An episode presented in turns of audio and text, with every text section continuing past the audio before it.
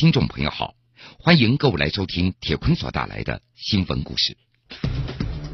五月二十九号，福州市纪委通报三名处级干部严重违反社会主义道德，福州官场流传半年之久的福州版雷政富事件开始渐次曝光。福州版雷政富事件缘起于去年十月，福州市公安局侦办的一起敲诈勒索案件。一茶叶店老板指使泡茶妹通过色诱党政干部偷拍开房照，并以通奸事实敲诈勒索，先后色诱多名官员，其中一名官员不肯买单并报警，致案件浮出水面。目前该案仍在进一步审理中，嫌疑人身份、作案动机、完整的涉案官员名单、官员向泡茶妹支付的封口费来源等关键问题成为谜局。铁坤正在讲述。那是在今年春节之前，福州官场就开始流传一段不雅视频敲诈勒索案的幕后的故事。案件的起因是福州一家茶叶店的泡茶妹和福州多名官员开房发生性关系，整个过程被房间内隐藏的一个针孔摄像头拍摄下来。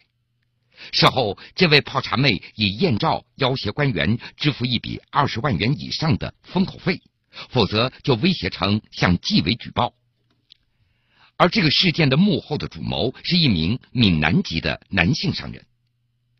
福建司法系统的一名在职的副厅级的干部，他透露说，这个男性商人在这个案件当中充当中间人，通过在福州多年经营的官场资源，把一些干部介绍到自己的茶叶店，再由泡茶妹与官员逐渐的培养信任。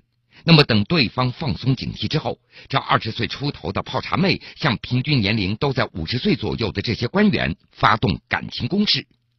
一旦时机成熟，双方就会开房发生关系。那么，这个案件是怎么披露出来的呢？根据记者了解，说一名正处级的官员被这个泡茶妹敲诈的时候，他以自己已经与妻子离婚，处在一个单身状态。开房发生关系，那是在与泡茶妹谈恋爱为理由，不愿意买单，并且以涉嫌敲诈向警方报案，由此案发。这个案件由福州市公安局刑侦支队在办理。办案的警员从提取到的影像资料比对出福州官场多名在职干部，而这个案件也被称为福州版的雷正富事件。雷政富事件，不知大家伙还记得不记得？那是三年前的二零一二年，包括时任重庆市北碚区区委书记雷政富在内的二十一名厅局级党政干部、国有企业负责人都涉入了不法商人在幕后主使的重庆不雅视频案。这个福州版的雷政富事件涉及到十六个处级干部，处级以上是六人。如果这个消息准确，人数那就超过重庆雷政富事件的二十一人。福州警方已经于二零一四年十月份将涉案泡茶妹以及幕后的主谋给控制住，嫌疑人现在关押在福州闽侯看守所。五月二十九号，福州市纪委监察局通报说，连江县政协主席林伦建、福州市市场监督管理局纪检组组长陈白帆、长乐市副市长林忠的行为构成严重违反社会主义道德错误。这三名干部，也就是不雅视频敲诈勒索案的涉案人员。当天，福州市官方新闻网站福州新闻网以及福州市纪检委监察局官方网站等，都以“福州市严肃查处一起领导干部违纪案件”为题，登载了相关新闻报道。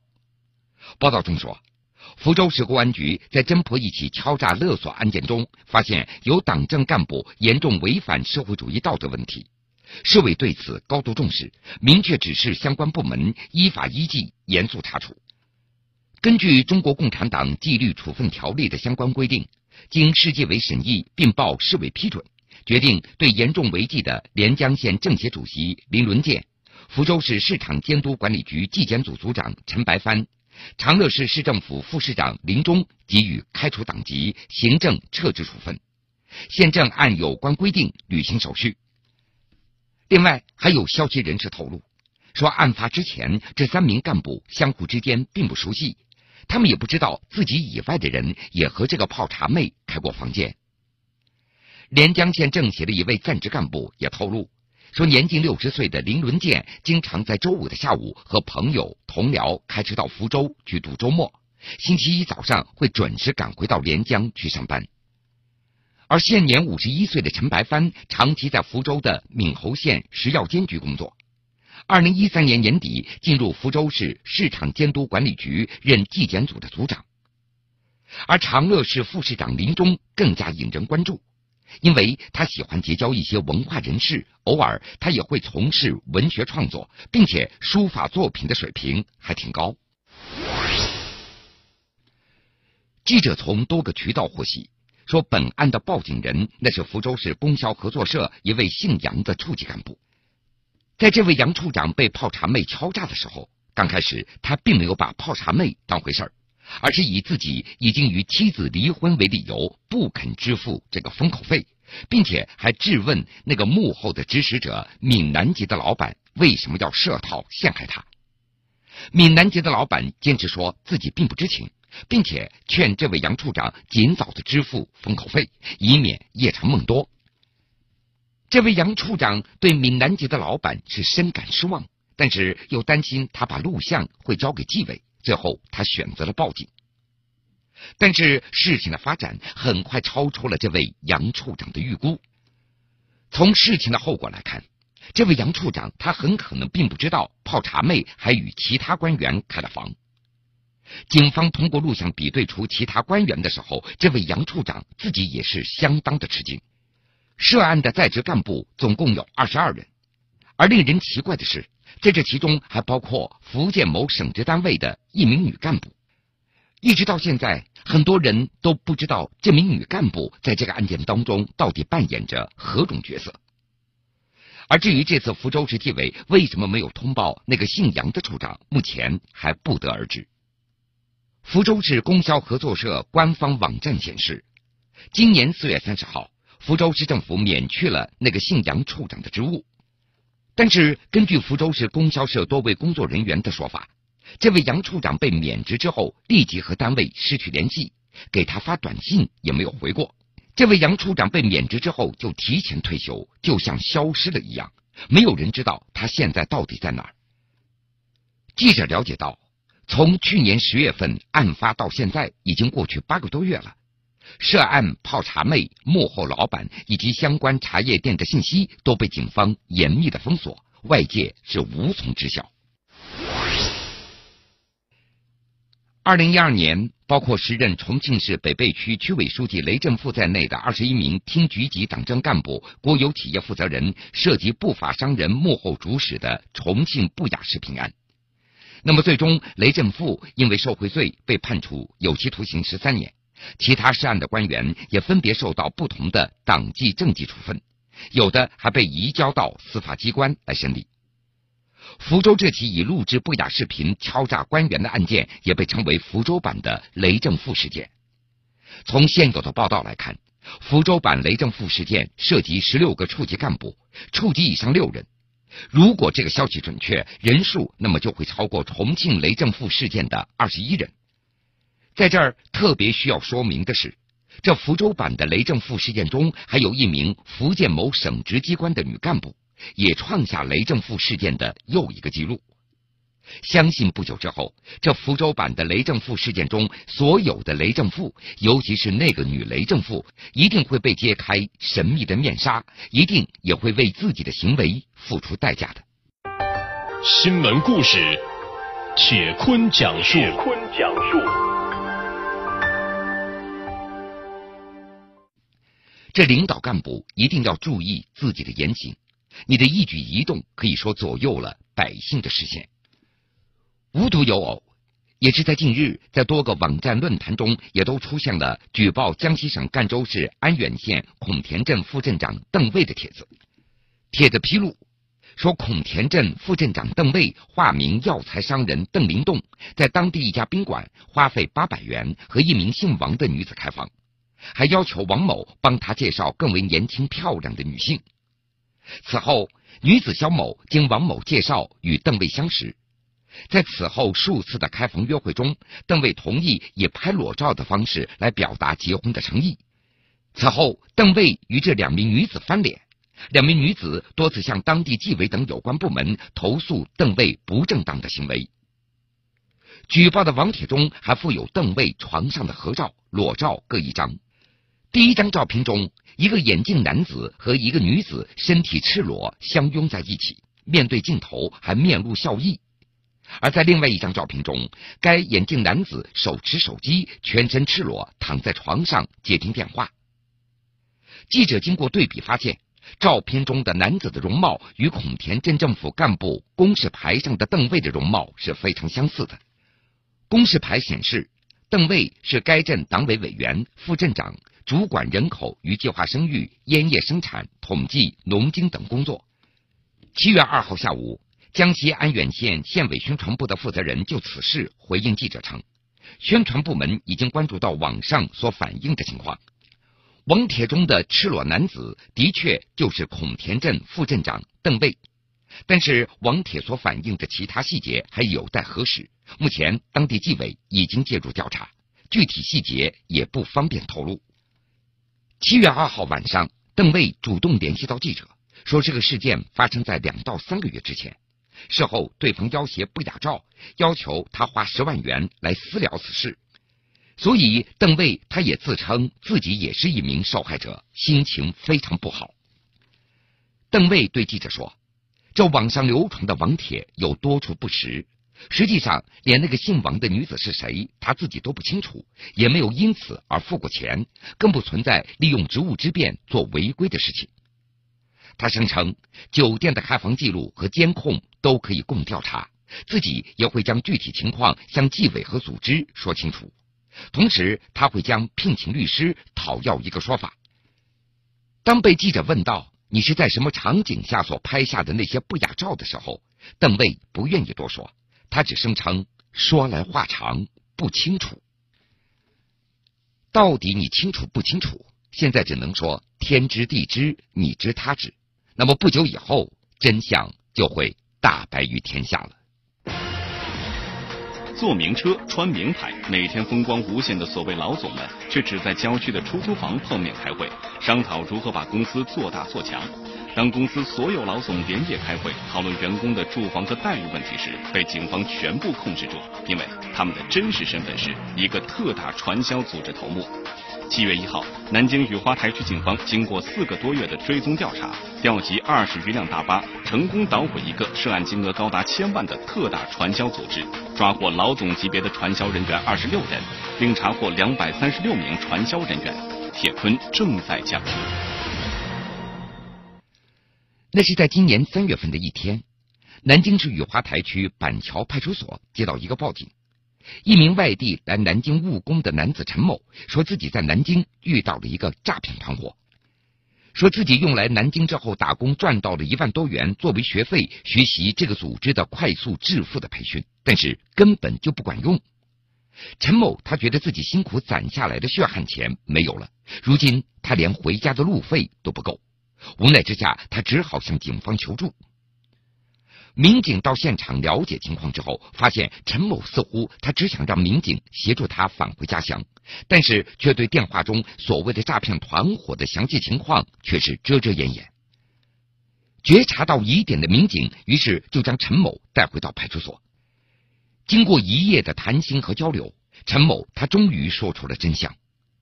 原来陈某口中的诈骗团伙其实是一个传销团伙，而陈某之所以不愿意吐露被诈骗的经过，那是因为害怕警方得知自己也是诈骗团伙当中的一员而对他进行处罚。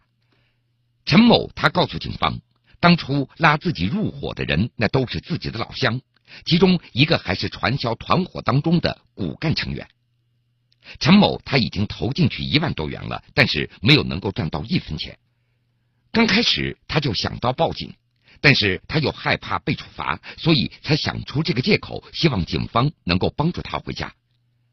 而根据陈某的讲述，民警判断这个传销组织的真身应该是所谓的“一零四零工程”，说传销人员分别以缴纳三千八百元加入连锁经营组织，经过洗脑之后，再以这个办法能够在两年内获利一千零四十万元人民币作为诱饵。在亲友、同学、同乡等关系当中来吸收成员，诱使更多的人受骗上当。而除此之外，南京市雨花警方也接到市民的热线，声称在板桥金地自在城小区近期也出现了许多陌生的面孔。为了弄清楚这个团伙的全貌，民警立即发动社区治安志愿者、社区群众，采用民警入户调查、走访等多种方式进行摸底，来了解情况。在摸排当中，民警发现，报警人陈某所在的小区内，曾经在短时间内有连续数十套的房子被租了出去。调查中，警方还发现，这个传销团伙的组织非常严密，为了逃避打击。团伙规定不能跟南京当地人交朋友，平时也不能够单独外出等等。之所以连续出租了数十套的房子，也是想通过化整为零的方法来避免引人注意。这伙人收集网上被打击过的一些传销的案例，制定反打击的措施。陆陆续续被洗脑的一些传销人员，以地域为特征，成立几个主要的所谓的家庭。每个主要的家庭又分为很多临时的小家庭，全部都租房子住。而这个团伙的洗脑模式也不像以往的集中授课，而是在临时小家庭内来进行，再由传销团伙的小头目在这种临时小家庭当中来回的游走，通过频繁的开展联谊活动来保持整体工作的积极性。雨花台分局副局长高增强他介绍，这个传销组织非常隐蔽。他们不会集中开会，也不会喊口号，也不怎么扰民。这种隐蔽的方式也让警方不容易发现，发现了也不容易掌握，也更不容易打击。这种方法也是时下传销团伙喜欢的一个活动模式。按照这个组织的规定，这外人刚刚进入的时候需要交三千三百元一份的钱，如果做到了，就可以成为业务员。但是，如果你一下子交满了二十一份的钱，也就是六万九千三百元，你就可以直接升为主任。交了这笔钱之后，也就会有一点九万元的返还，目的就是为了让受骗加入的人看到未来赚钱的希望。但是，这笔返还款并不是真正的回到自己的手中，因为你想日后赚钱，就必须再发展下线，就需要租房子，形成一个临时的小家庭。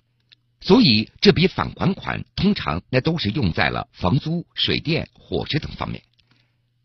在之后四个多月的侦查中，专案小组的民警多方走访调查，并且有意识的将这个团伙的信息与国内各省市之间的情况串并起来，最终确认这个窝点是横跨江西、湖南、湖北、广西四省的特大传销团伙的一个据点。仅南京板桥处的这个窝点，就涉嫌传销金额可能高达上千万元。而与此同时，专项小组在长达四个月的侦查中，也摸清楚了这个团伙在板桥的六十一处的落脚点和暂住处，其中大部分驻扎在这个地方的涉传人员，那都是这个团伙内的底层的传销人员。而真正的大鱼则会不定期的前往这个地方，对团伙内的工作人员进行鼓励慰问与开会指导。为了避免打草惊蛇，在掌握了这个团伙大量信息的雨华警方始终是按兵不动，并且对这个团伙二十四小时跟踪监控，等待合适的抓捕时机，将这个团伙的大鱼一网打尽。一直到六月初。警方的调查工作总算有了突破性的进展。那是在六月上旬，警方得知这个团伙二十六名老总们将在近期在南京举办一次大型会议，主要目的是对不断增加的人员进行一次整体的调整，将曾经的小家庭打散，混入大量的新人，以求公司整体结构的所谓健康发展。说届时团伙所有的头目都将带着自己的下线的名单赶赴。板桥窝点。六月二十五号，专案组得知说，传销团伙的老总聚会将在六月三十号举行。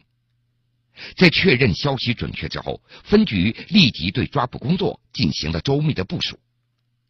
六月三十号傍晚，抓捕时机成熟，五百五十名市局、分局参战民警、特勤和工商部门联合赶往板桥某地，秘密的集结。下午的六点。收网战役全面打响，一声令下，收网开始。办案的民警兵分三路，一路直扑南京禄口机场，在候机大厅将四名正准备乘飞机离开南京的总裁级的团伙头目给抓获，而另外一路赶往了赛虹桥某家宾馆，将在酒桌边饮酒行乐的二十二名老总级的团伙的骨干也给抓获。其余四百多名的警力按照事先预定的抓捕的方案，前往板桥这个小区，对隐藏在居民楼内的非法传销人员开展了集中清理。最后，所抓获的二百三十六名传销人员，竟然装满了二十辆的大客车。文先生恰巧也住在传销分子所窝藏的这个小区里，当时他正好从家里出门，和前来抓捕的警察还打了一回交道。文先生他当时正好走到小区门口，他发现警方已经在门口设了关卡，对出小区的居民进行盘查，就是问一问一些基本的情况。警察主要是看手机的联系记录、微信群聊，包括朋友圈也看了。经过简单的盘查之后，文先生也就顺利的走出了小区。他特地看了一下小区的八个街区的门口，警方都设了关卡，那么也出现了许多警车以及荷枪实弹的警察。小区里全都是警察，楼下也停满了警车，这场面也真够大的。在文先生看来，自己也算是看了一场免费的大片儿。新闻故事，铁坤讲述。铁坤讲述。传销是屡禁不止。刚才民警已经判断了，这个传销组织的前身应该是所谓的“一零四零工程”，也就是传销人员分别以缴纳三千八百元加入连锁经营组织。经过洗脑之后，再以这个办法能够在两年内获利一千零四十万元人民币作为诱饵，在亲友、同学、同乡等关系当中来吸收成员，诱使更多的人受骗上当。落网的这个传销据点，那是在南京的板仓的一个居民小区。而无独有偶，六月三十号晚上，民警在南京浦口天润城小区的一个出租屋里，发现了几名涉嫌传销的外地人员。看到民警，这伙人神色紧张。干厨师啊？干厨师哪边？啊？在哪边？在哪边干厨师？西边吗。哪个饭店？那个饭店的一个这传菜馆，一个一个传菜馆。在哪边干活？就在那附近饭店。哪个饭店？啊？哪个饭店？就在那弘扬广场那附近。都说是在饭店打工的，但是又无法说出饭店的具体的名称。面对民警的盘问，这伙人最终承认，他们是在从事一个叫做“一零四零工程”的传销活动。根据了解，最近这几天，浦口警方根据群众举报，已经捣毁了多个传销窝点，控制了一批涉嫌传销的人员。他们大都是来自河南、安徽等地，那都是被朋友以做工程项目来赚钱的名义骗到南京。办案的警方。他说这边是国家什么特许特许的什么东西，就是说就要去投资做这个东西。他我估计也是被骗的，他也投。他说他投了十几万了已经。他们根本上就没有实质的东西，就只是租个房子这边。警方表示，这些传销人员所谓的“一零四零工程”是已经被媒体所曝光的一种新式的传销组织。目前，警方已经控制了这些传销人员，正在对其进行教育。下一步将根据情节轻重给予不同的处理。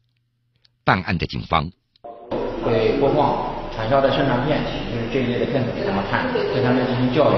通过联系房东，与房东呃与赞助人员解除租房合同，来驱使这一部分人群离开本地。构成呃组织领导传销活动罪的，会及时立案予以处理，进行打击。好了，各位，非常感谢您收听了铁坤所带来的新闻故事。春风杨柳万千条，六亿神州尽舜尧。这是富强之愿。民文。